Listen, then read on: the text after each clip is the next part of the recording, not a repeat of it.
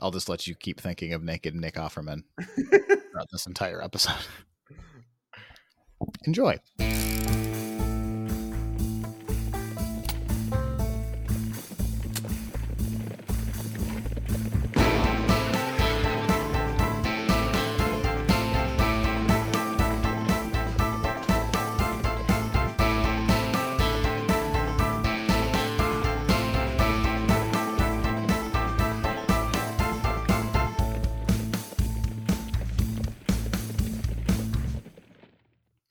Right, welcome back to Ranking 76, where we review and rank the heroes and villains of the American West. I'm Eric, I'm Matt. and we're here to celebrate Deadwood. And by celebrate, I mean we're going to talk about Al Swearingen, which not not going to be a lot of celebrating by the end of this episode. Um, Matt, you've been watching Deadwood. What what are your thoughts on Al Albert Ellis Swearingen? Dude, he's such a ugh, scummy dude, man. Yes, he is. He's not even a good guy in, in any ounce of the like anything. No, there's definitely a part where like the series kind of says, okay, he's kind of a good guy. Like, how do we turn on some charm? But he's a real prick. No, there's a part in the series where he kind kind of like flips the switch a little bit. he kind of gets a cult following, yes, because the actor, I forget his name, he's really good. Dang it. I'm going to. Sh- Ian McShane. Ian McShane. There you go. Sorry. I'm very sorry. That was a sin. Uh, he does such a good job with that character. Like, people just start liking the Oh, so because the fans started liking them, they're like, we gotta like let him stop being such an evil. we really have to go off the script here, guys. Like we Mm. can't just we can't do all of the terrible things, but they still do pretty terrible things. Al is by no means a good guy ever, but you can kind of tell he's you'll see when the main villain picks up. Like he's not the villain of the the first uh he's not the vil- the main villain, I guess.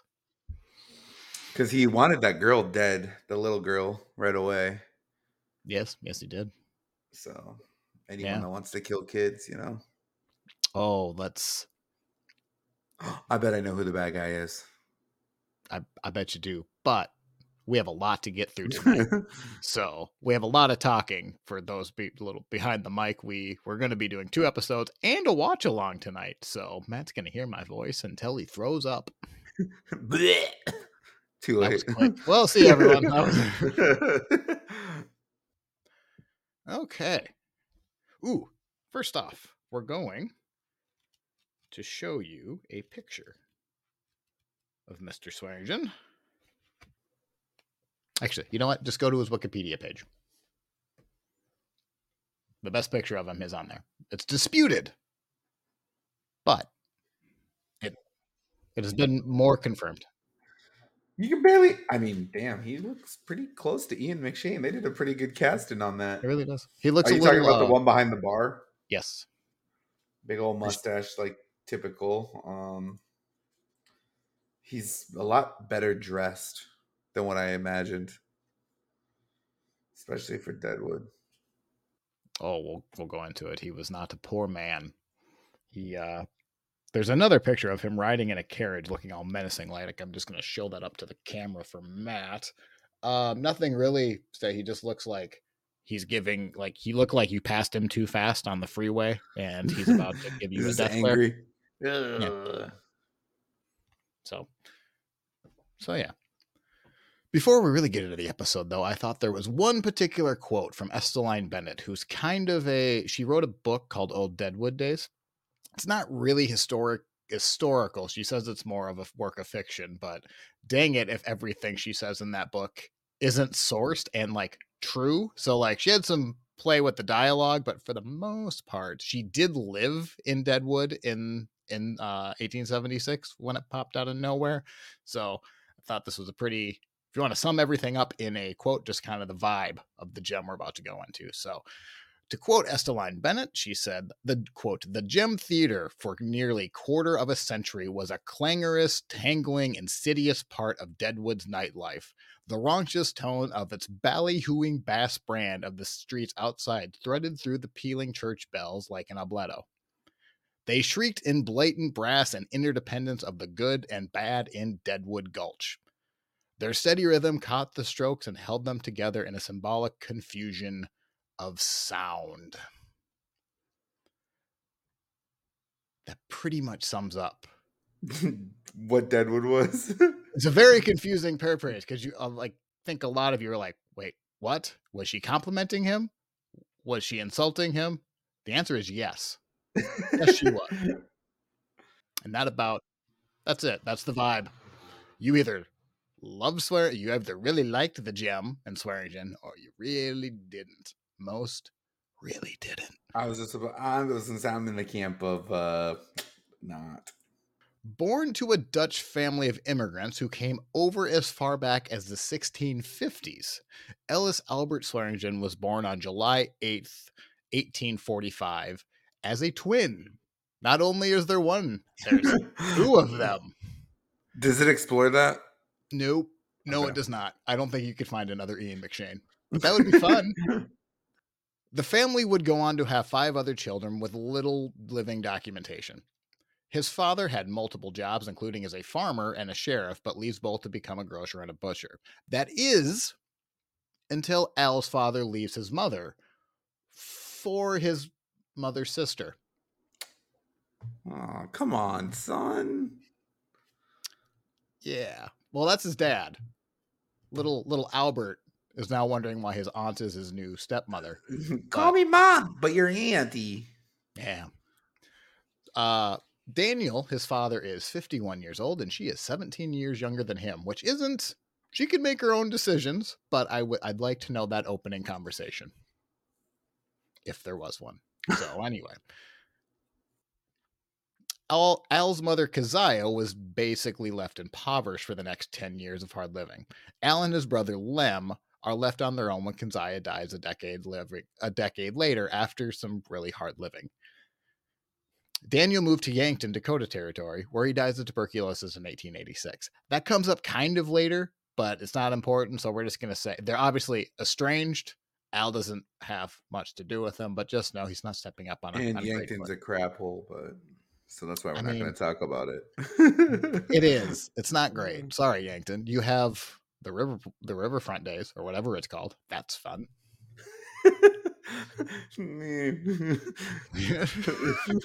I'm being nice. It's tourism, mm. Matthew. Yeah, yeah, yeah, yeah. Wink. Stop winking. Yankton, you're a lovely town. Never, never better. A lot better. Okay. The twins, Al and Lem, travel together for two years until they travel to Dakota Territory, where Lem decides to settle down, leaving his his brother Al to wander, where he heads up to Dakota Territory. Now, just just some background on why the Dakota Territory was so popular and also why they also shouldn't be there. Dakota Territory had longly been con- contested as far back as 1776. Yes, 1776, as in the year of independence. Uh, but it wasn't by the Americans, obviously. They barely had in America, but it was instead being contested by the Cheyennes and the Lakota. The Lakota end up kicking the Cheyenne off the land and then kind of fall in love with the Black Hills to the point where they even start throwing in their creation story. Not just their creation, but basically they believed the first human to walk out of the earth came from Wind Cave in the Black Hills. I remember that. We talked about that before. We did. Uh, it was in Red Cloud's episode. Red Cloud. Red Cloud and also Crazy Horse. Yeah, Crazy Horse. Sitting Bull. Proud that we talked about it a lot. Yes. so now Fifth time's a charm. It's going to be a drinking game at this point. to finish Red Cloud's War, the Fort Laramie Treaty of 1868 was signed, and the Black Hills were signed over to the Sioux to quote the absolute and undisturbed use to its occupancy. That sounds nice. No one can ever use it except for the Sioux. But apparently, the absolute and undisturbed use of the territory lasted about five years. It's a long time. It's a lifetime. Almost, yes. For a gnat. now, even before the Fort Laramie Treaty was signed, there was rumors of gold that went back to 1834, and they even popped up again in 1852. So this isn't anything new, but it is kind of coming up again because there are rumors that the Lakota do know there are gold in the area and they're just not going to tell the Americans about it.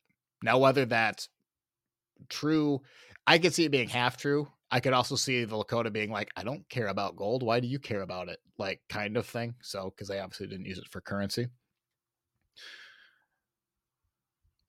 A man named uh, Collins wanted that gold and organized a company in the February of 1872. And it was only stopped when he was told that the American military would use force on them if they stepped on a foot on reservation land. Unfortunately for the Sioux, a year later in 1873, a severe economic downturn, known as the Panic of 1873, allowed President Grant to seek other solutions on how he could find some currency.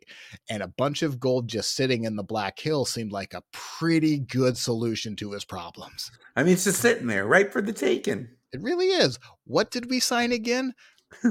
Crap. What was the exact phrase we use? Lawyers. Absolute and I need you. Loopholes. Loopholes. Let's go. about to say, we need a lawyer. We need a lawyer or the men in black. they don't speak English. They don't know what they signed. For more on that sarcastic joke, um, go to our Fort Laramie Treaty of 1868 episode. He's not wrong. So, if the gold did certainly exist in the Black Hills, they could sure use it, Brett thought President Grant. And in 1874, the Army commissioned Lieutenant George Armstrong Custer with the task of going to find the gold if it was there. And it turns out Custer found it. Dun it- dun dun. And by 1875, the prospectors came in in droves at a rate that the U.S. Army couldn't keep out. So now President Grant has another think, and he believes, well, what if we just buy it from them for $6 million? And the Lakota refused. Say no. Do you remember what happened next? Yes, they put the money in like a bank account, right? Oh, Isn't yes. it still collecting interest? Yes, it still is. They'll never collect that money. That is just sitting. I wonder what it's up to. I can't remember. Did you say what it's up to? I think it's like over a billion right now. Yeah. oh my goodness. Six million dollars Um, accruing interest for hundred and forty years goes a ways. It's got to It can't be in there still. They had to have taken it out. I mean, the U.S. has to say that they bought the Black Hills somehow. so right. The second that money, they both both uh the government and them check their the bank account every day just to make sure no money's taken out of it. today, no, I can you imagine like Joe Biden just looking at it. Oh, look at the. Did they buy it today? Nope, sure not. We'll try again tomorrow. You, you check that uh that bank account over there, sir. It's the same. Okay, keep me updated on that. But uh then that led into um Custer's last stand. It did because after the the Lakota refused to sign, then the the command was given that any native that was not on the reservation by the end of January 1870, 1876 would be considered hostile. They made that declaration about two months before. Now, as That's Matt right. just said, Giving them approximately no time. exactly in the middle of a South Dakota winter or a Dakota winter, which is not fun to travel in. Oh, it's absolutely terrible. It's pretty bad, especially this year. I'm so sorry, South Dakota. I Weather- hear it's, Mother I hear there's no snow anymore though. I mean, check your watch in five minutes and see if that's true. they keep getting hit with snowstorms every five minutes. My poor mother's only like four foot nine at this point. I don't think we can find her. Little Eric, where are you? Sorry, Mrs. Nicholson. I'm She does listen. She's small but mighty. What sometimes. is that little Maddie you're talking about? Mom, you have to step on the stool for us to see you. You're just like muffling into the chair leg. I don't. Man, we're going hard at your mom, and she wa- and she listens. I love you, Ma. Anyways, go on, go on. So anyway, the Lakota are considered hostile, and that leads to obviously Little Bighorn uh, about six months from where we're at right now. So, with the army and the natives fighting, Al Swearingen moves into hostile territory with the first set of miners that would become known as Custer City. But Swearingen isn't there to be wading in waters and panning for gold. No, he is there to make money off of the miners. While others found tools and digging for panning, Swearingen orders alcohol and, more importantly, young women. Because let me tell you, The miners do not see many young women at all. They'll see Native American women, but somehow they don't count, I guess. But they were very excited to see white Anglo women come into the territory. It was not. Did you say ordered them? yes. Well, he advertised. He advertised to like North Dakota and Oh, Chicago. hey, come on down. It's great. Yes. So much on that mm, later. A building was quickly erected with a kitchen, a bar, and more importantly, 14 beds. Swearingen then re- reaches out to newspaper as far as Bismarck and Chicago, telling of the new camp that the men should come and settle there.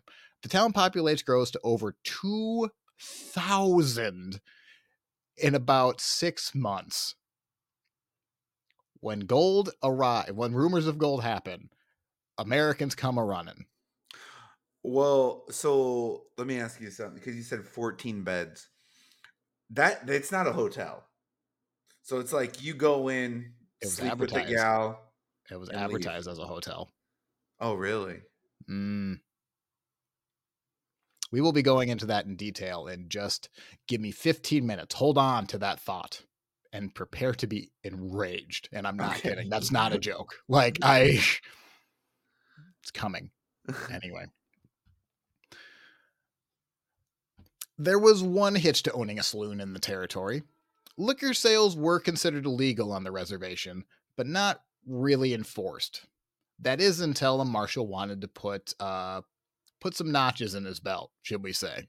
And in May 1876, he arrests a prominent hotel o- owner in Custer City and promises that the next that he would be coming back for more, probably looking right at Al, if not saying his name directly. I'm arresting this man now, Al, but I'm coming back for later, Al. I sure hope people are around, Al. And to his word and to his credit, the marshal does come back, but there's a bit of a hitch. The miners really don't want Swearingen to be arrested. They really think he is doing the town a service. When he is arrested, the the marshal had to let him go, and on the warrant he wrote, "quote I arrested the herewithin named defendant Al Swearingen, and was afterward res- who was afterward rescued by me from the citizens of the locality." They let him go because the crowd wouldn't let him be arrested. Right. I was just gonna say, AKA, if you take him, I don't know if he would have survived. Honestly, Nope. No, he wouldn't have. it was like in the first episode where there's like, you got to do it yourself, buddy. Otherwise, they're gonna tear you apart. It's better this way. It really, really is. Swearingen was on top of the world in the tiny little boom town of Custer City, but when rumors of a much larger gold streak in Deadwood Gulch reach him, Swearingen doesn't take long to decide that there's much money, much more money to be made there than it was to be in in Custer City. So he moves. Deadwood popped out of the gold rush in 1875 when a miner found gold in a narrow canyon lined with dead trees. He then named it Deadwood Gulch, which is very cleverly named. Uh, the name was shortened to Deadwood after a time, and the name just kind of stuck. But I think that happened in 1875 you will be shocked by just how fast Deadwood grows just when it hears and it is confirmed that there is gold in the hills. By the end of 1878, there will be 7,000 people, and the town will be three years old. So in three years, it jumped seven thousand people. Yeah, it went from one miner to 7,000 people. And Swearingen is going to enter there at the very beginning. Well, about six months from the beginning. But he doesn't instantly go into Deadwood and just opens the gem. Uh, that will be coming in a little bit. Instead, Swearingen has to start completely over. So he's just looking for any building material, any lot that will have him. So what he does is he builds a lot and a saloon called the Cricket, which was named after a mining operation somewhere in Iowa. He just kind of did a little, uh, I guess, call out to them. Swearingen opens up the dance hall, and it is so rushed that it's not really a building per se. It, it's much more hallway. It was about 10 feet wide and 70 feet long. you weren't joking. It is a hallway. I'd like to think. Do you think they were like sliding the beer on the rail the whole way? like, Yeah. really I can't get to you, dude. I can't get to you.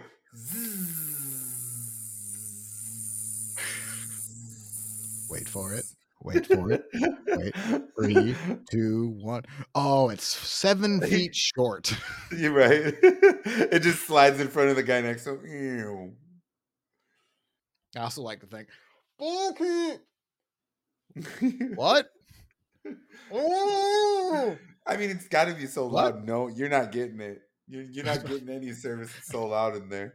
Did um was it? Did it just start out as a bar then, or did I mean, he have everything right away? Wasn't room for much I was gonna say, what's the rooms? Is it like stand up only? we got Uh, standing room only for the ladies, guys. there was some. T- I like to think of it more like a car wash.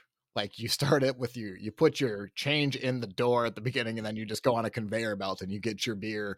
You get your lady next to you. She chats your ears off. You play a hand of poker at the next station, and then by the time you're drunk and arrested, Yeah, it's dang stations. Yeah, yeah, yeah. By the time, right when you get to the end, they throw like, a pair of complimentary cuffs on you, lead you to the old jail cell. uh, but when you ask if there was any entertainment, the answer was yes. Do you want to guess what? Poker, Oh, yes, poker. There was gambling. Yes, yes, yes. prostitution. Uh, there was a well, yes, there was. Yep, there was a boxing match. what the frick? The ring was five five foot by five foot. You're not bouncing away from anybody in that. I gotta get away from the guy. His arms still reach you. I think that was the point. Uh, do you want to know just how desperate they were for for uh for entertainment? The newspaper went round by round the next day. Take a guess how many rounds? Ten. 52. oh my god. And even worse, it was a draw. 52 rounds couldn't decide it. You, dude, I I don't know, man. Are we good? Yeah, we good. I'd like to think jaws, like- teeth missing, everything's gone. I'd like to think it was like Rock'em Sock'em Robots. It wasn't even them controlling their arms at that point. Someone over the ropes was just flowing their arms at them. Like, yeah, round by round for 52 rounds. I'd like to know by round 47 what they were actually writing.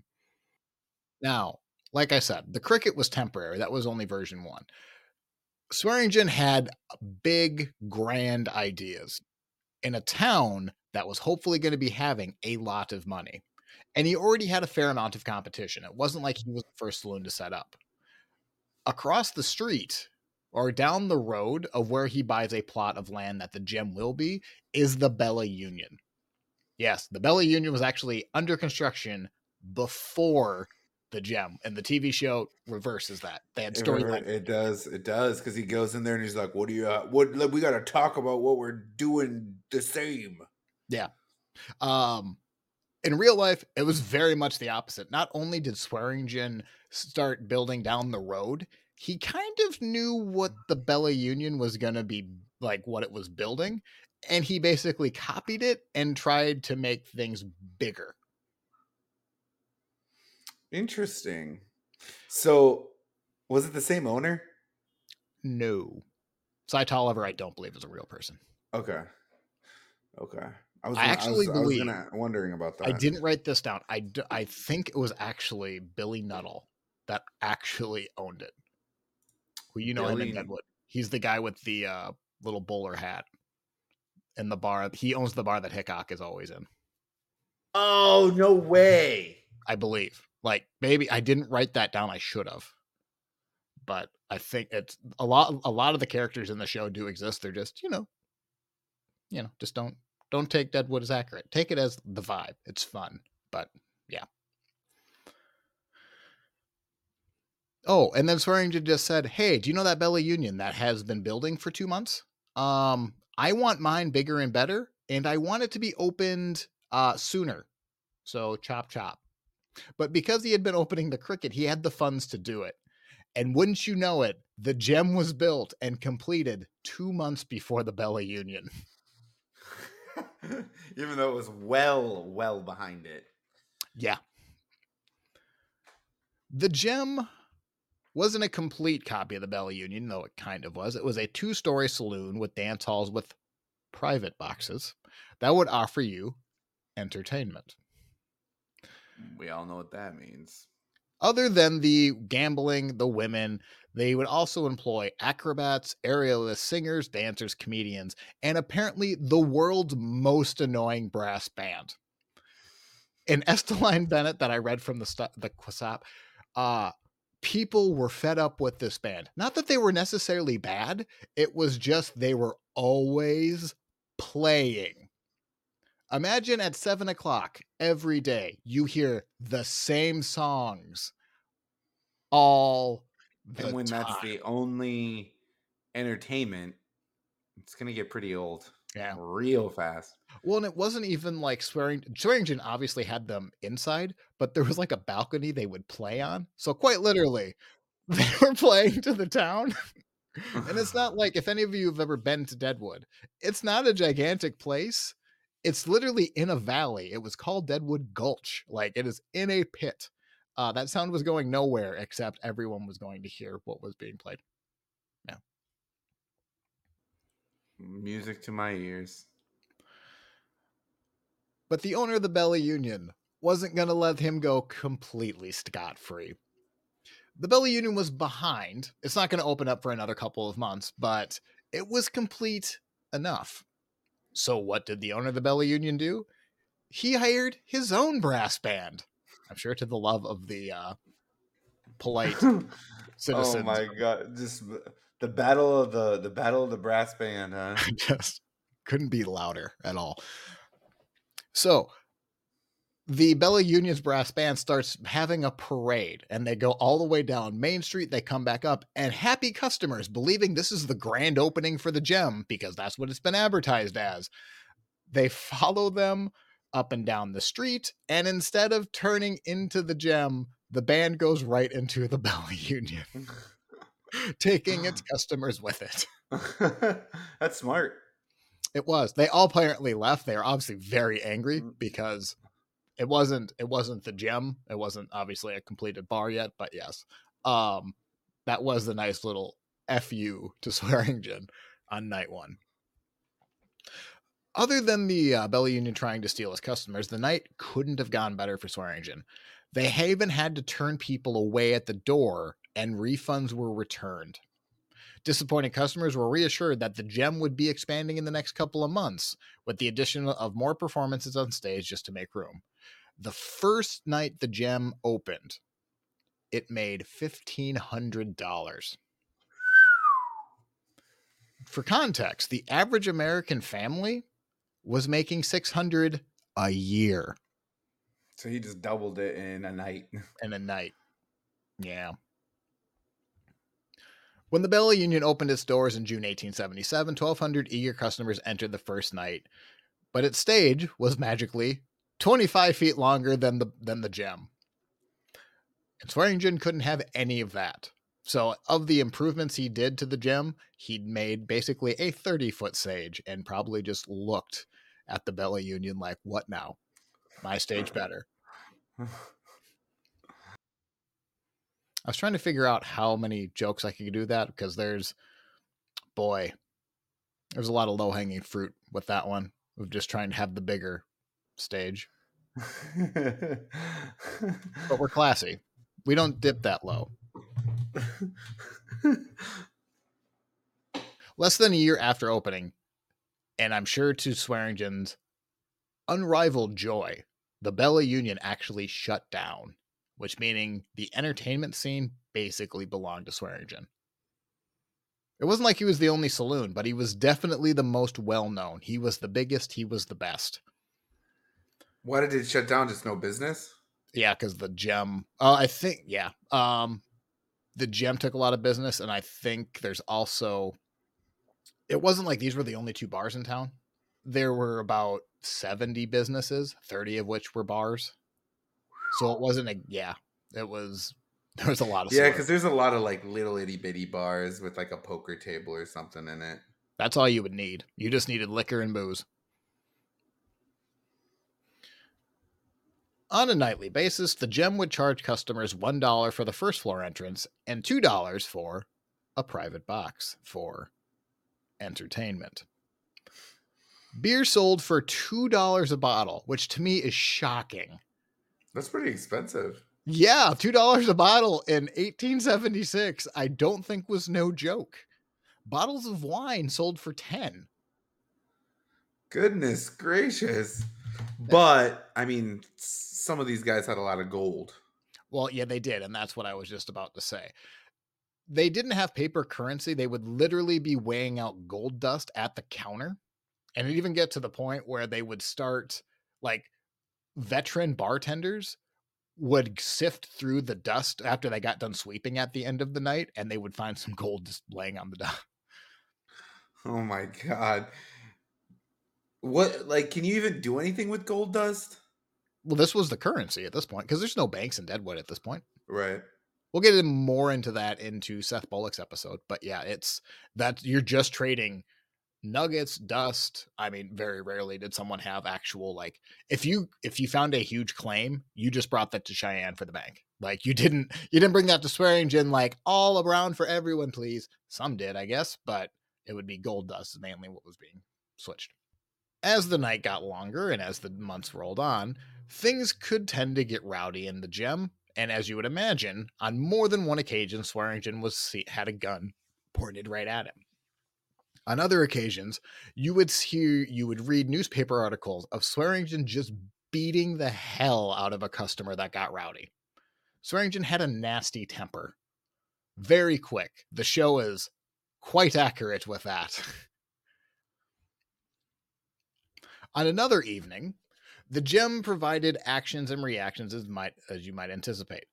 On the evening of June 1876, when Tom Clark got a little rowdy and became abusive in the dance hall, Tom had been a hard rock miner and working at the old Abe mine for a time and was in between jobs. When Tom got out of hand, Al stepped out and ejected him from the gem, supplying him with a number of bruises from head to face. In the early days of the gem, Swearingen rotated entertainment consistently. He would have clog dancers, contortionists, high wire acts, uh, all could have been seen on the same night. The next night, you might see musicians, opera singers, uh, trick roller skaters, or even a dramatic play. Occasionally, a benefit would be held for someone in need. Fund, uh, a benefit is just a fundraiser for a certain individual who might need the money. They're still pretty common in the Midwest. I'm assuming they're a thing everywhere, but benefits are definitely a thing in uh, in the Midwest still. We saw an example of Calamity Jane had a benefit held for her, where then she bought everyone around. She mm, blew it all on booze. Yes, she did.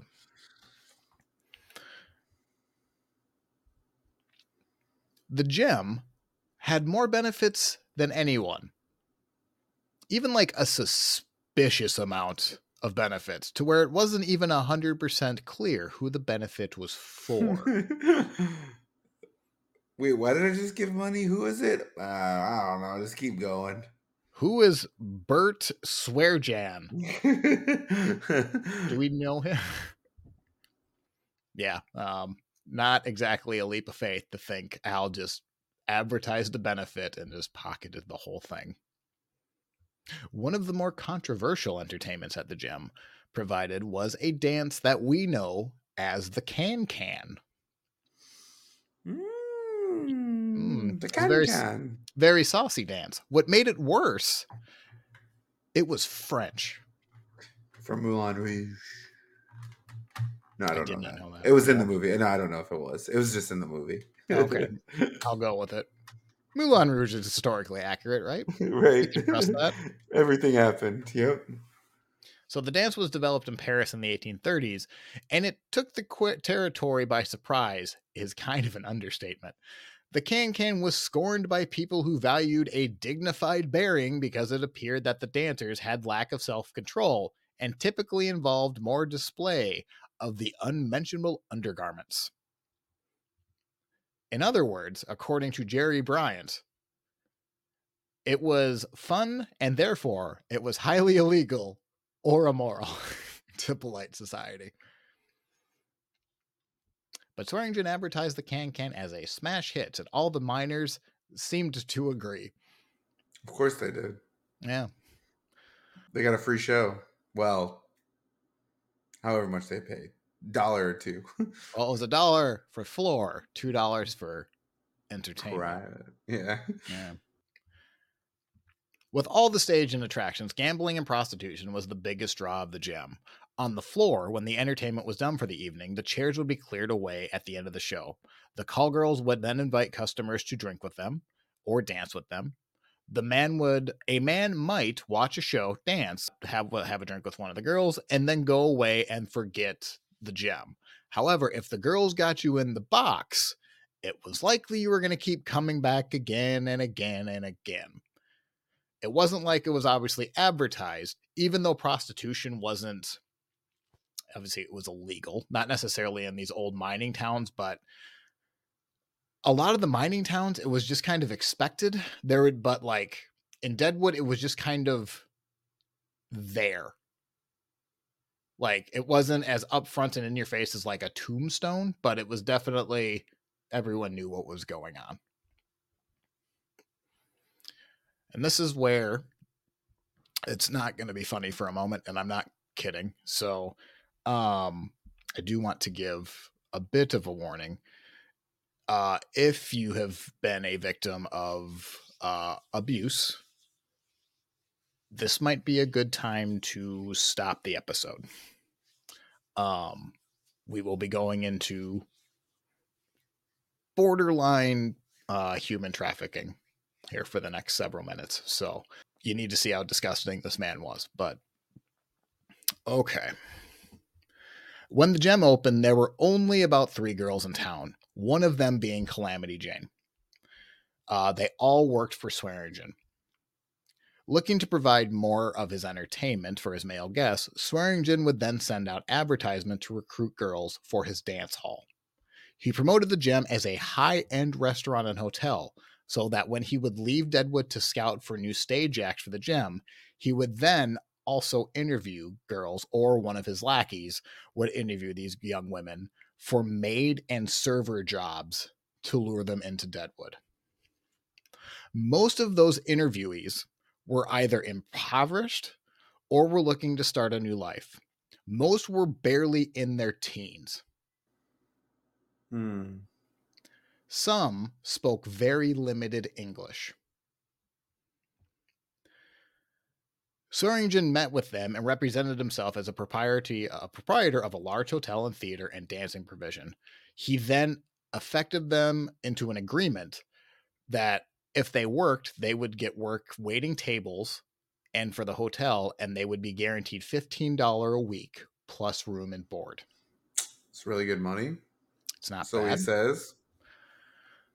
when they would they would then be given a one-way ticket to Deadwood and when they arrived they would be given new clothes their hair would be styled and they would be given something to eat and that is when it would probably become obvious what they were actually there for on their first night some of them now this can't be proof Swearingen did this but this isn't exactly something you would write down either but this was a well known practice in these situations. On their first night, these girls would be paraded around in the bar and sometimes sold to the highest bidder. Obviously, they wouldn't be like an enslavement, but it was basically human trafficking. They would still be in the bar, they would they would still be at the room board under Swearingen's control, but that would be night one the next morning, once it was almost explicitly told what they were expected to do. If they wanted to go home, they were then told, Well, you owe me travel expenses. You owe me for the ticket, you owe me for the food, you owe me for the clothes. And also, who's to say that when you go home, they don't find out what you did here? Right. Their public shame would be sent back, not necessarily telemarked, but it would be strongly hinted at them that their family could find out and they would be ruined, which would essentially trap them. So then they feel like they couldn't go, they couldn't leave. Yes. And after the first night, the camp knew what they were, even if they didn't at the time. Now, Swearingen's going to get away with this for a while. It's 1876 about where we're at. We're jumping the timeline, but it's just, we're just going to talk about it all right here. In 1884, a Black Hills Times article would write when one of the girls that Swearingen recruited and brought back was able to break free. And I literally mean break free because Swearingen locked them in a room to tell them what was about to happen. When one girl was able to get to the police, they said that uh, the newspaper article said, quote, the young woman, not out of their teens, were neatly dressed and despite their discolored, inflamed eyes as a result of continuous weeping, presented an attractive appearance. They conversed freely, sorrowfully at times, with great indignation, saying in substance that they were enraged to be honest empl- they were engaged in honest employment in Chicago when they were allured by the advertisement in the news. I'm su- mm, I'm surprised that no one in the camp ever like was like, "No, this is wrong." Well, I think again, it's not something you're going to openly talk about, especially polite society isn't going to openly talk about. But I think it was assumed that the girls n- were already prostitutes already were already sex workers by the time they came there. They did not know necessarily that they were coerced there. Right.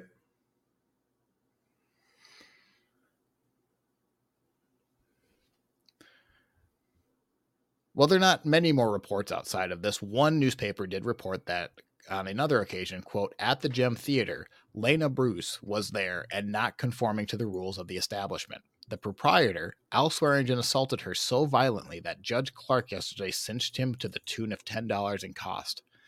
A man or thing who will beat a woman is beneath the dignity of his species. So apparently, beating a woman that you've essentially kidnapped was worth a $10 fine. Estelline Bennett, who I've already kind of quoted a couple times, she was the granddaughter of a judge of the judge in Deadwood at the time, and recalled that one woman's story. Uh, quote: Once a girl in her teens came out to sing at the gym, believing Blythe, uh, believing that she was starting on one of the lower rungs of the ladder that would lead her to the theatrical fame and fortune.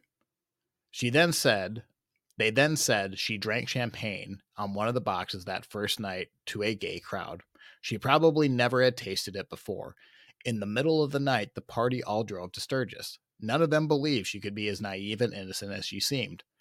Back in her room above the gym, sobered up by the hours of sleep, she shot herself at night and committed suicide. No. There's nothing we can say about how truly bad that is. That is soberingly bad. Yeah, it's pretty horrible.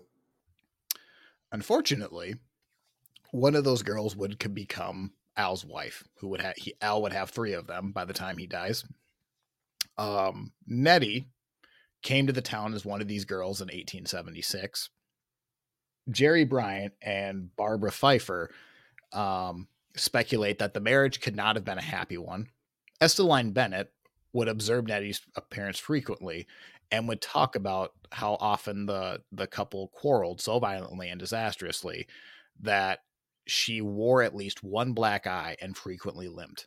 Nettie would frequently leave town, and it was unclear if it was a runaway attempt or if it was at the orders of Al to possibly doing further recruiting. Goodness gracious. permanent limp, Huh? Not permanent, but she would be Right, but I mean, I'm just like saying, like he would always beat the crap out of her. constantly bruised. Constant, yes, signs of abuse. Nettie returned around December 1879, uh, and Nettie went straight to the courthouse to swear a, war- a warrant against her husband. It was the first time the newspaper took notice that, quote, it was a pitiful sight, both eyes being blackened and her face pounded almost to jelly. The Daily Times recorded that Al had a hefty fine of $50 and was put up on $500 bond uh, and was ordered to keep peace for a year. That was his punishment. Not fifty dollars. Oh no. especially when he made $1,500 on his opening night. And that's only gone up from this point. And it's not the peak of where he's going to be at, but $500 is nothing to this man. Right. Nettie would file for divorce shortly after. Uh, there would be anonymous letters sent to the Pioneer Press that was heavily implied that it was Nettie sending the letters. It was basically just a story of an abusive husband um, who would constantly nitpick everything she did. And if she didn't listen, it was she would beat her. Again, it can't be confirmed it was Nettie sending it in talking about Al or if it was someone else, but it's pretty heavily implied it was about Al and Nettie's relationship. It's very little doubt what they were about. Uh, we won't talk much on Al's second or third wife, but uh, Al would eventually have a child out of wedlock, but would marry the mother. Um, but Al would file for a divorce less than a year later after the ceremony, and it's not clear what happened to Al's daughter. Uh, she either died of an unknown cause or a family member may have taken her, and it's really not clear. It was never reported on. Obviously, he's not a good dad, though. Wouldn't have been a good father. You hope that a family member just took him Right. or her. What happened to his first wife, uh, Nettie? She just left. She just kind of disappears. Um, Okay, alive. so it's okay. Okay, Yes. just just checking. Just checking. she was able to leave. So there's no way to transition to this, so we're just going to uh to move on. Um the gem, like most of the buildings in Deadwood, was made completely out of wood.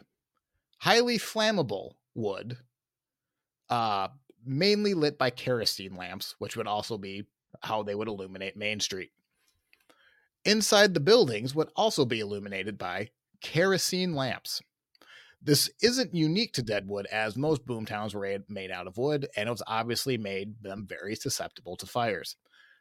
When towns became more established, they would be build more what they would be called fireproofs. So they would build a fireproof, which is basically just a brick building, a cement build, whatever it is, but something that will not burn down as easily. It's not like they were naive that a fire could happen. In fact, Seth Bullock and many community members led a charge for a volunteer fire department and even ordered a steam engine, hoses, ladders to be prepared. Uh, but unfortunately, the funds weren't there, and the month and the funds weren't there, and the will wasn't there. So that just kind of stopped. They got the equipment. There were some guys that wanted to volunteer, but it wasn't very well organized, and nobody really followed through on it. So it's just kind of there. Unsurprisingly, at 2:20 in the morning on September 26, 1879, the overnight staff at a bakery tipped over one of the highly flammable kerosene lamps. The walls were covered in flour, which made the building like twice as flammable. So that went up incredibly fast. And there was really nothing anyone could do about it. The bakery was gone. But the bakery was connected to a row of buildings. The gem. About eight buildings down was a hardware store. And why we talk about the hardware store is there was eight kegs of blasting powder just Oh, waiting for those flames to meet it. Oh no, it did, didn't it? And once it did, it went boom. It went big boom, which also flared more fire across more parts of town that were just aching to be burned down by more flammable kerosene lamps. Yeah. And there was quite literally Not a dang thing the town could do about it. Ironically, the steam engine that was brought in uh, as part of the, it just sat there. Nobody was able to use it. We don't know what to do. uh obviously citizens just went up the the sides of the valley and just kind of hope it put itself out but there was a strong southern wind so it was going to be burning for a while. And 6 hours later over 100 homes and 75 businesses were destroyed. The gem one of them. The total cost, the estimated cost, take a guess. 40,000.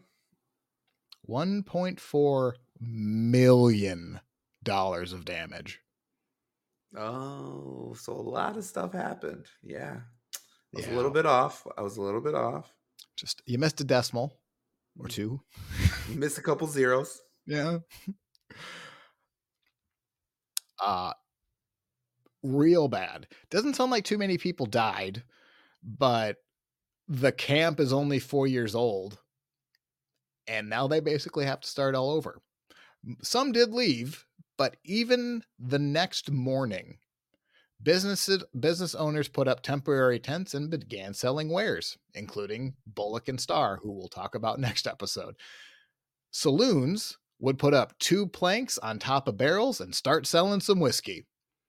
The rest of the town started building their houses again. It took a while, but it eventually Deadwood did recover. The gem was rebuilt. The gem was rebuilt. We'll get into that in a bit.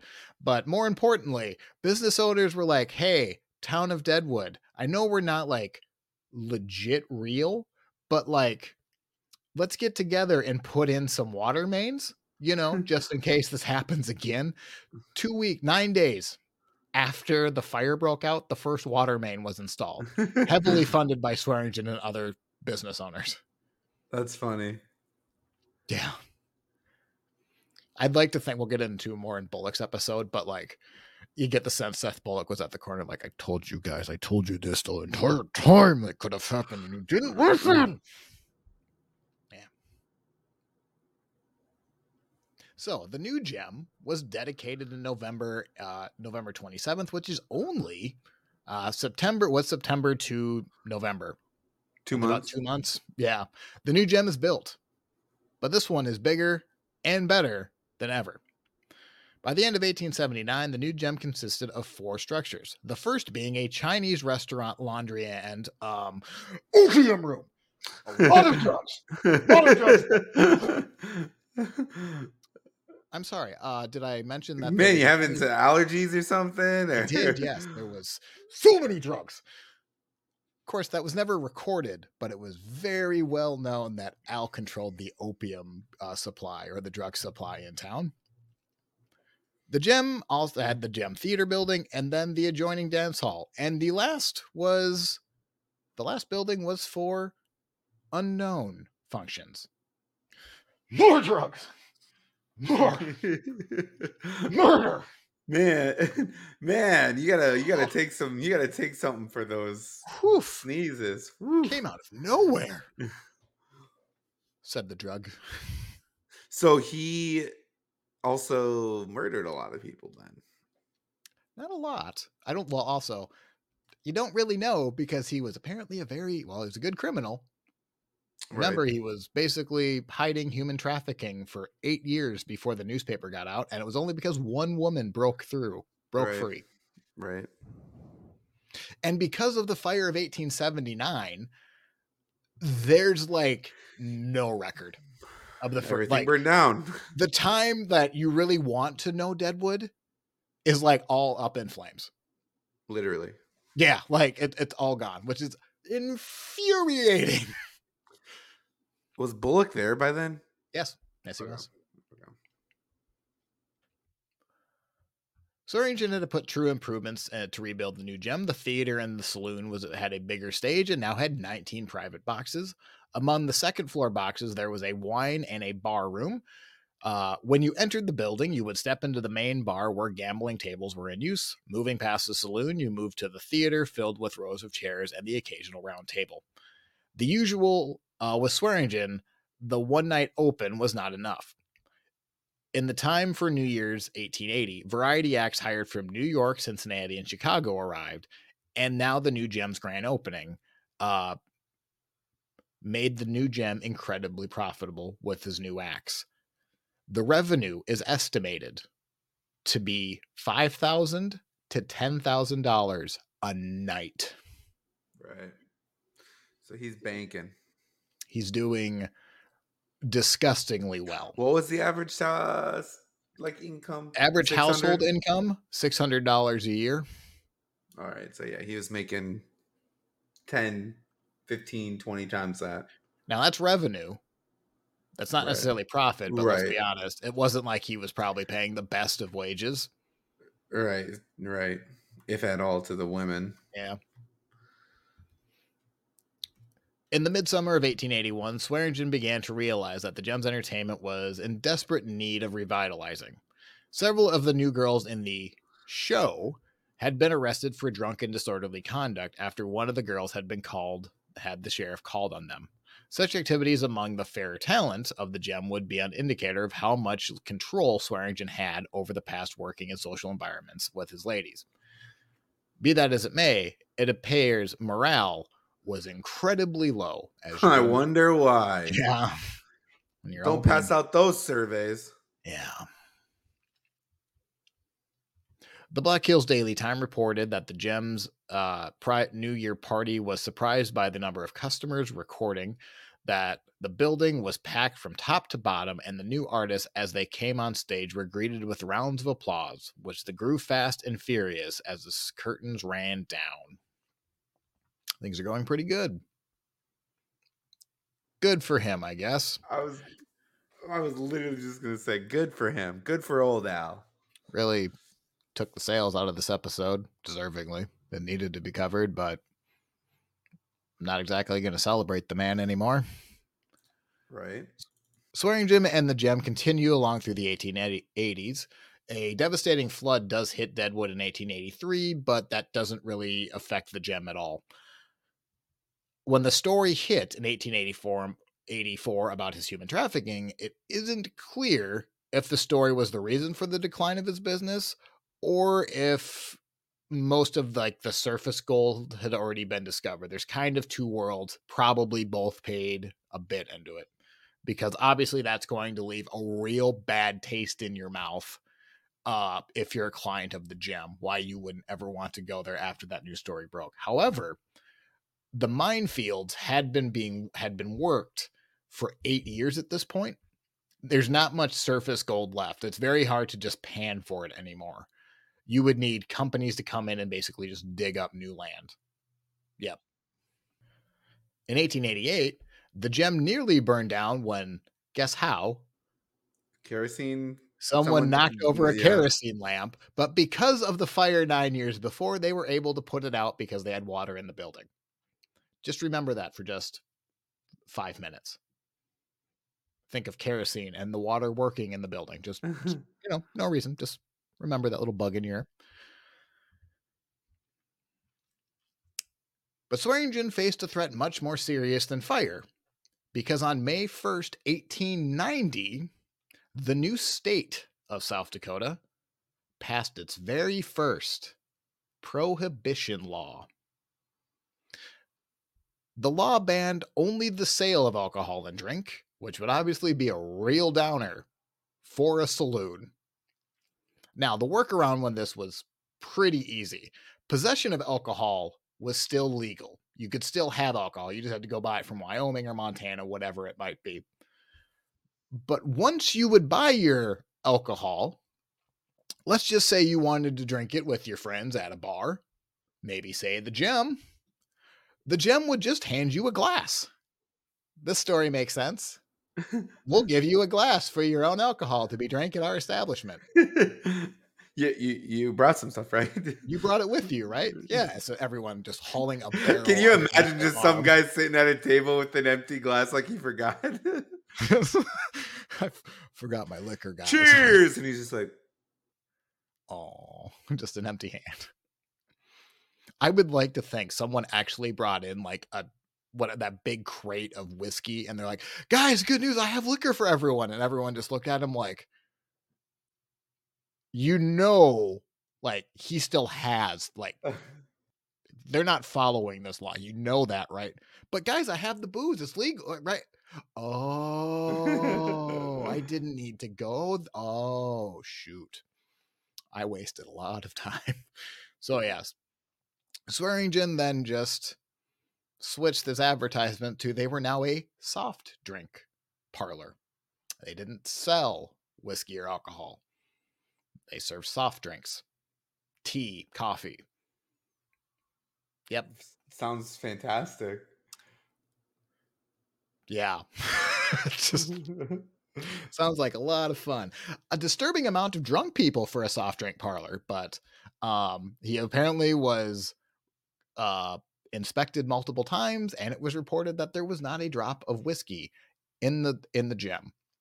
I don't think it mentions any rum or beer or anything like that, but there was no whiskey in the gem, which makes you think, "Hey inspector, do you see that barrel of very illegal whiskey? Why don't you just have it?" We don't have any, right? Yes, sir. Okay, moving on. Now, the prohibition couldn't have picked a worse time to take effect. In 1893, a national panic set hold when a silver market bottomed out and bankrupted a lot of railroads across the country. This then caused runs on the bank, which then caused a lot of banks to close down. Citizens of South Dakota and saloon keepers who were already losing out on potential revenue due to the ban of liquor uh, had to come up with other solutions. The population dipped again in Deadwood as people began to leave looking for work. Fun's over. Yeah. Now, as I said, at the height, the gem was making $5,000 to $10,000 a night. But when the economic depression hit, Swearingen had to take out more and more loans. Oh, Um, suddenly you don't have so much money now, do no. you, bud? What we also didn't, what I also didn't talk about, Swearingen was being constantly sued. Like, probably every year he had some type of lawsuit or litigation against him. Uh, some of it was pretty petty. Some of it, like, some guy claimed land and then tunneled underneath the gem and then wanted to claim that he now owned the gem because he owned the rights to the ground underneath. Like, obviously, that wasn't going to fly. But there was a lot of, um, let's just say Al didn't like to pay his bills. So he would then hand the ownership off for a couple of months. Uh, there would be a grand opening of the gem under wink wink new management. And then a couple months later, Swearingen would be back, and the cycle would repeat basically throughout the 1880s. Dang, okay. Yeah. So it's not like he was necessarily burning all his money. I mean, the Great Fire did that for him, but uh, it's, that's not true. It's gold dust. But you get my point. Now, what really did him in is there was a small five thousand dollar uh, loan that he pulled out, basically for more furnishing for the gem, and Al didn't pay it. Now, when the guy came to collect payment, Swearingen said no, so he took him to court. They had a little bit of an agreement. The guy said, "Okay, give me a thousand dollars and the debt's cleared. You get four thousand dollars for free." And Swearingen said no. five hundred. Okay, 4,000. Yeah, that's well. Here's where I neither of them had the money, is what I'm thinking. Like the guy was probably just as broke as Al was. Really needed five thousand dollars, but a thousand dollars is better than nothing. And then Al, coincidentally, also didn't have the money and did the same thing. So neither of them, I don't think, had the money. Is how I'm reading it, but that's my own speculation. At the end of it, uh, neither well Swearingen said no to the five hundred dollars, so it ended up that the sheriff of the county just took all the gem's furniture. Just went in there and grabbed it all, huh? Pretty much. I'd like to think customers still on it. move, move. Oh, I bet it was all stained ripped. Why did you have to say it like that? I'd like to think like they were they were pouring their soda and they like mm. mid hold they just take the bottle and he's still pouring. or like they're playing darts in the corner. I know darts probably isn't a thing yet, but they're playing darts in the corner and the sheriff just like grabs the dart out of the air. I'll be taking that. Like and just walking out of the room. Now, the saloon limped along for another two more years and was closed officially in 1897. But it's not quite the end because Swearingen thinks the gem could have one more run. It's got one more run in it. So he starts buying some banners. He starts obviously buying some new furniture. and Where's he coming up with the money or is it all on credit? Yeah, well, you find out in a second. And then we come to December 19th, 1899. The gem is being prepared for another grand opening when, at approximately five o'clock in the morning, let's just say multiple kerosene lamps fell over at the exact same time inside the gem. Night workers, the nighttime workers and people in the streets said that the flames seemed to burst in several interior locations simultaneously, and those who passed by 10 minutes before had not seen any notice of a fire. The alarm was sounded, but wouldn't you know, somebody dialed the wrong station. Do you know the closest station was two doors down, literally? and they went to the one across town. Surprising. While the confusion was somewhat settled, the fire teams were then unable to locate their fire hydrant wrenches when they got to the saloon. no when one. they magically when they magically found them probably like buried underneath the gem like little doormat like oh what are these i'm so sorry uh they realized that hookups to the water just didn't work anymore so that's a bummer So burned to the ground. burned to the ground and swearingen had a fair amount of insurance money so the legend says Of course he did. Yeah. So from here, it's kind of unclear what happens to Swearingen. He kind of leaves for a couple years from 1899 to 1903. He claims that he went to the Klondike Gold Strike in Canada and claims, uh, but doesn't really say what he's doing. He lives with his brother for a little bit. Remember his exact identical twin? Well, um, La, La, La, La, La, Lamont? Lem. Lem. Lamb. Um, they must have had a real striking appearance because wouldn't you know, Lem got shot five times in the time. Take Mm. this, Al. Al, where? Who- who you- pow. Not again. Not again. Yeah. Uh, Lem survived, but uh, hey, what do you know? Might as well start calling Clearly. him 50. clearly Al was making friends somewhere else. Uh, but Al ends up moving to Denver, Colorado, right around uh, 1903, 1904. And he makes the newspaper one more time. Do you want to hear what it is? What? On November 15th, 1904, a newspaper article wrote that 59 year Al Swearingen's body was discovered on the grounds between two sets of streetcars. The death came from blunt force trauma to the back of the head. There was cut on the forehead and numerous scratches to one side of the face. Numerous scratches. So it was a female. what? Scratches. I get.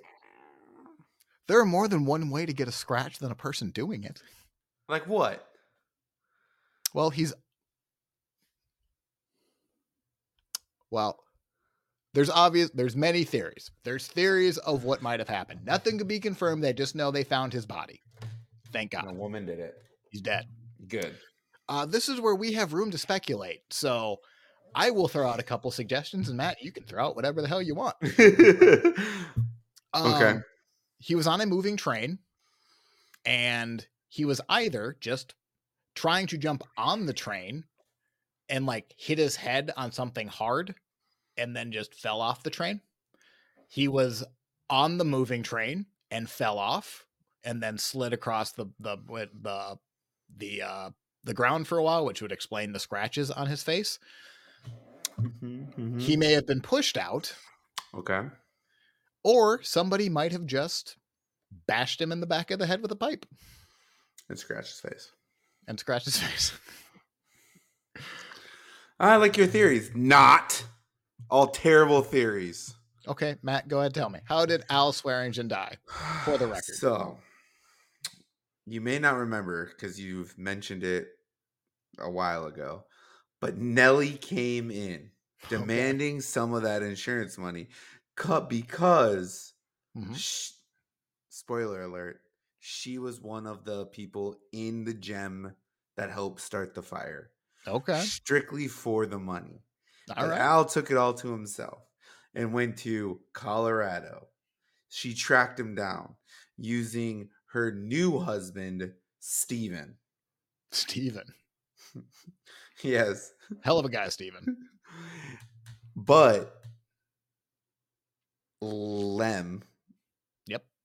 he- I don't know if you guys know this, but he was shot, spoiler alert, by Al. Okay. Because he also was in the gem to start the fire. Okay. So I was about say, Nelly you gotta- took- You got to finish this. You can't. Okay, we know the so characters. what, so what happened was Al, or Al was just walking. Nelly came out between the cars with a pile of rocks and went huzzah, scratching his face, Saw. and then beating over the head with oh, but I'm sorry, Steven beat him over the head, and they took his money. So he died with no money. I like it. And Nettie just scratched him. What's that? And Nat- Nettie just scratched him. No, the dirt. She threw it in his face. Huzzah! Scratches. Ah, okay. All right. Well, you heard it here first. Or my Mhm. other my other theory, Mhm. uh, mountain lion just scratched him and killed him. They butted heads as it jumped towards him, scratch him ahead. Was he staring down the mountain lion? Yeah, you know when it jumped at him and clawed his face, scratches. He hit the back, and then the mountain lion grabbed him, rolled him over, but then got scared away. That's why a he's found. I have a theory. This is what. Uh, here- all right. So, in my completely original idea, there Lem and Al were. They're overlooking a th- uh, a hang, overlooking a hanging, and underneath is a deep canyon, and Al is at the bottom of the train, over the over, like Lem is holding on to his hands, and they're looking at each other, and they're like, "Brother, I love you." And suddenly, in the far, you can hear a, a pack of wildebeest coming down a valley, and you can just say, them saying, I'm the one. Let's him go. He's trampled by wildebeest. Yeah. Was Al's son there by chance? No, but this is where Nettie comes in. And instead of going, Are you okay? She just keeps punching him in the face, like, You mother. mm, Scratches. mm." And that's how it happened. Mind blown. Shall we rank him? Let's rank this SOB. Okay. First round. Are you satisfied? This is our biography round where we're going to be handing out negative 10 points apiece to positive 10 points apiece, depending on how well we liked his story. Matt, did you like his story? I didn't. I don't like that guy. I'm, I want him to get the lowest score possible because I hate that guy. I hate him more than um Tom something. Tom something? Tom. Tom Horn? Yeah, John Wesley Hardin? John Wesley Hardin. That's the one. The, the the lowest score to date, right? You know who I thought of? James Bowie. Why? He human trafficked. You? He had I the forgot slaves. about that. I forgot about that. I forgot about. And to that. me, now, I don't know what the exact definition, this is going to like out of context, I understand. Is what Swearingen did the exact definition of human trafficking? He's probably not. But it's pretty damn close. It's funny you say that because It is a form of of trafficking. Um, there's a case in the news right now going on. Oh, Um, that influencer. I don't really want to say his name, but uh, in Romania, oh, I don't his whole know. thing, his whole thing was that he would uh, promise people go like pretend to be their girlfriend, like test them out, and then force them into the sex trade. Jesus. So Well, it is. great. I'm saying it is. When Okay, you good. say it's something else. I am too. It doesn't matter at this point. Splitting hairs. So his story. Now that now to me, I think that's the next round myself. But what did we? Here's the James? thing. Yep. Here's the thing. I don't like. I mean, his story was interesting as a as far as because it's so intertwined with Deadwood. Yep. And Deadwood is interesting. You know, you get a whole bunch of lawless. I mean, I don't even think there was the law for Nope. ever, right? That's next episode. Right. I know. That's I'm like, I know I kind of vaguely get that from the show, but um now a question I did have, I mean, and it's kind of might be off to- topic, but you said Calamity Jane was there at the beginning. Yeah. She worked for Swearingen. Was she one of the recruiters? She was. She went on one trip to recruit. Interesting. There was even one part that I left out because it was there was no way to like to fit it in because it doesn't necessarily mesh with the tone that I needed to take at that time. But when the gem opened, there were uh, three girls in camp, which I think I mentioned. But there was also a fourth that was a man in a dress, which you know. Either that guy was very happy to put on the dress, or someone drew the short straw that morning. right to try and bring people in. What do you what are you getting what are you gonna rank? I just looked at James Bow. We gave him negative six, basically negative six and a half. Um, I'm gonna I do, don't- uh, we spent a lot of the time talking about the bar more than Swearingen or the events, like very because like not a lot is written on Swearingen. Like there's not even that many books on him, to be honest. Um, so I'm just gonna go negative four because I don't think I don't think his this is a story is the story is him. The good story is Deadwood, the gem. That's an Yeah. interesting. So I'm gonna go ahead and say negative three and a half. Negative 3.5. Okay. Means negative seven and a half for that round. Next round, be sure you're right, then go ahead. This is our morality round, and we're going to be handing out negative 10 points. Right? Al, you silly, silly piece of beep beep beep beep beep beep beep beep beep beep beep beep beep beep beep beep beep beep and you beep beep beep beep beep beep. Negative ten. Mm. What about you? Yeah. Um, I didn't have to think about that. As soon as I thought of James Bowie, I was like, yep, that's just as bad. We gave him a negative 10 just on those. I don't see why those are any different or eh, why one would be better than the other. So negative 20 for that round. I don't think we need to discuss why. No, the just- dude was a terrible human being. Yes. I don't think there's any redeeming qualities, to be honest with you.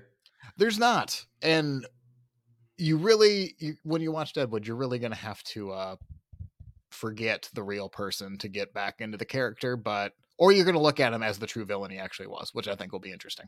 But, um, not really talked about much because there's not really written about it. He did control the opium trade. Um, he killed people. I'm sure of it. Not anything that you can look up or know about because he wasn't probably the one doing it. Yeah. So negative 20. Next round to hell with the consequences. We're going to be handing out positive 10 points apiece to ne- negative 10 points apiece, depending on if we think he's crazy or clever. Now, this is where he's probably really effing smart. Unfortunately, it's for the worst ways possible. Yeah, but still, uh, I mean, you could say a person that hits a lady is crazy. right? But I That's why I'm gonna. I mean, I'm gonna go positive. Was he I business savvy? Was he business savvy? I mean, when you make ten grand a night, and like, His Considering there were more bars there too. I mean, he burned down his own building to get insurance money. He, I mean, when he saw an opportunity, he took it. Does that make him clever? It makes him ruthless.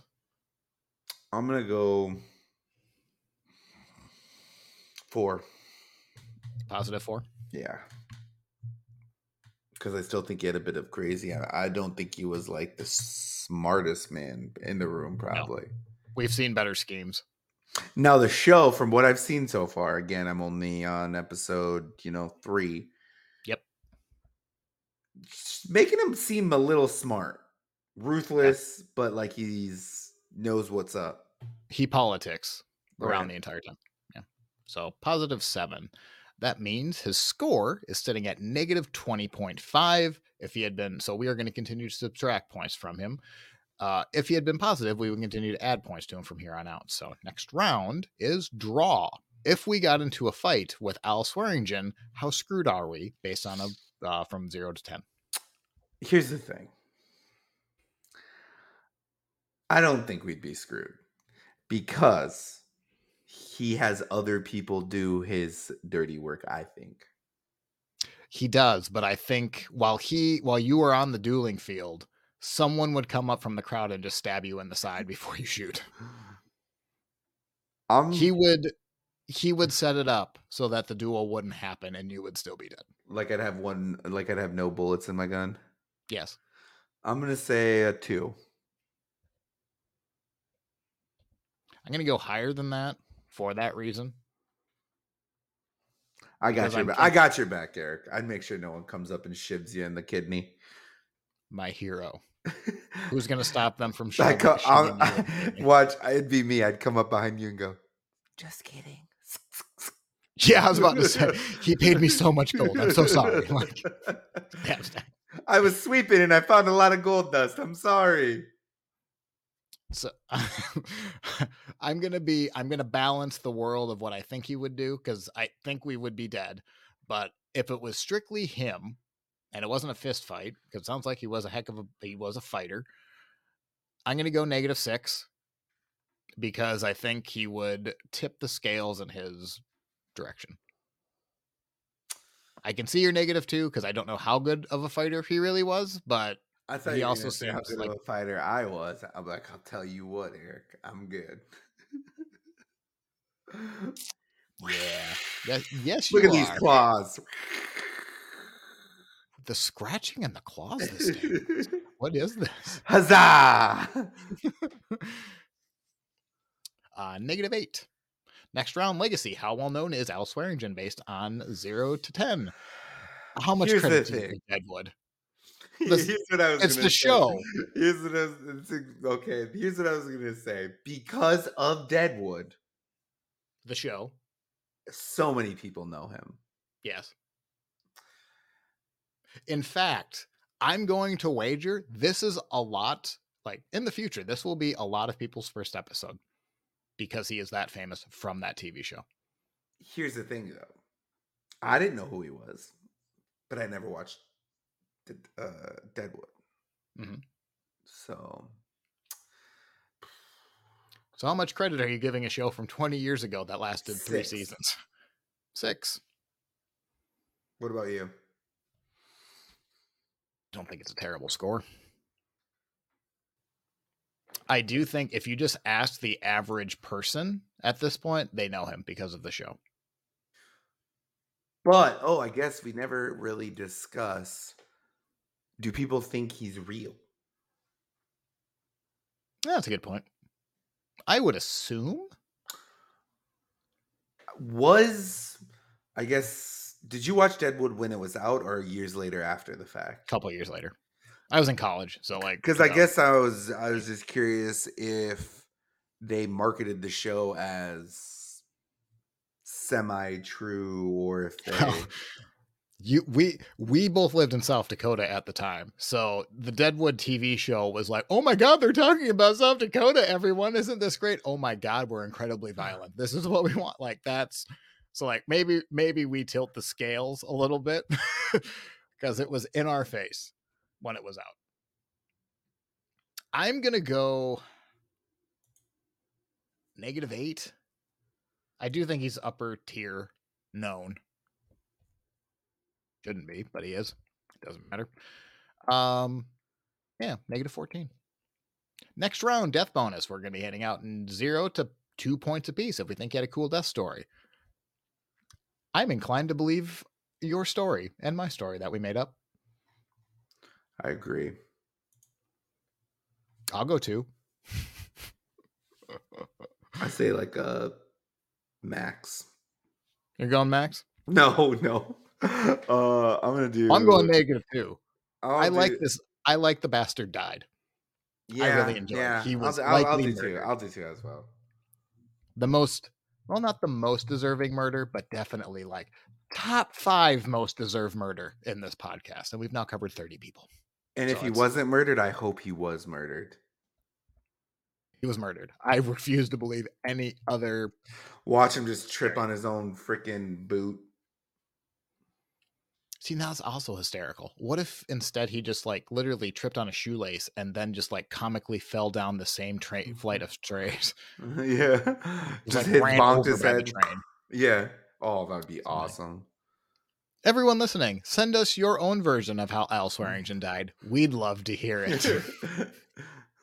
Maybe we'll read them out the next couple of shows uh, when we when we get them because that could be a lot of fun. That'd be hilarious.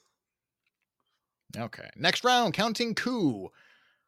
Uh divide his kills divided by 10. I don't have a number for this. I I don't know. I'm gonna give him credit for the girl that committed suicide. Um so point one. Yeah, I don't know what else to give him. There's nothing. Yeah, I don't think and anyone and even if people did die, it probably couldn't be traced back to him anyways. That's just it. So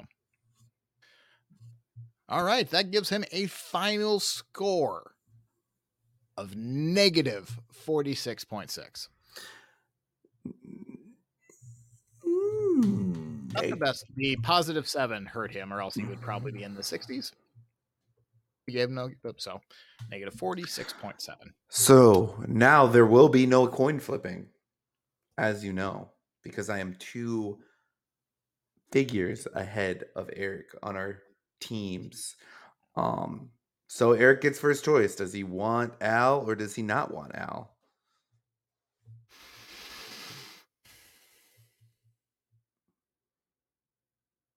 Here's where I feel like I have to take him. I don't want him. My first incline is to pass on him. But because I have complete control over who we go over, I could just keep punting on people until I found. No, like, remember really we made a rule whereas if you like cancel the the first one, then the one in between. Remember? No, but because like I could just stat like I could do no name, no name, no, and then do like a really big name and pick. So I'm going to take him. Um I think he's going to get dropped. I personally don't like him on my team. I think he's an incredibly despicable person, but he does have name recognition. You Barely. will remember him. Yeah, for sure. I just and I think like I could see him in the tournament taking out someone with a much higher score.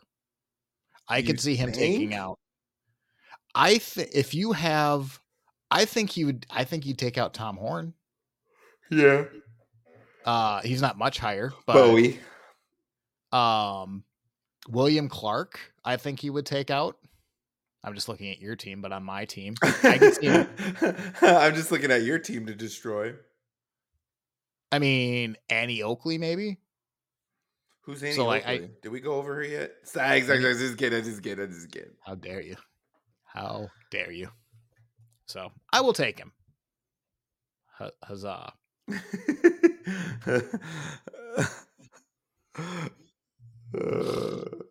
yeah, that's about right. So, I'm very sorry to everyone that I've ruined Al Swearingen for you. Matt, do you have anything to say on this guy? Ian McShane is not Al Swearingen. You're watching Ian McShane, not Al Swearingen. you do not like Al Swearingen. Yeah. Yeah, I'm gonna go take a shower now. Ugh. But remember, if you like what you heard today, go ahead and like and subscribe. Leave us a comment on whatever podcast service you are listening on. Uh, we really appreciate it. And you can always check out our website, ranking76.wordpress.com, where you will find a link to all of our social media, our email. You can see the scorecards. You can check out the other episodes you may have missed. Um, we really appreciate it. With that, I'm Eric. And I'm Matt.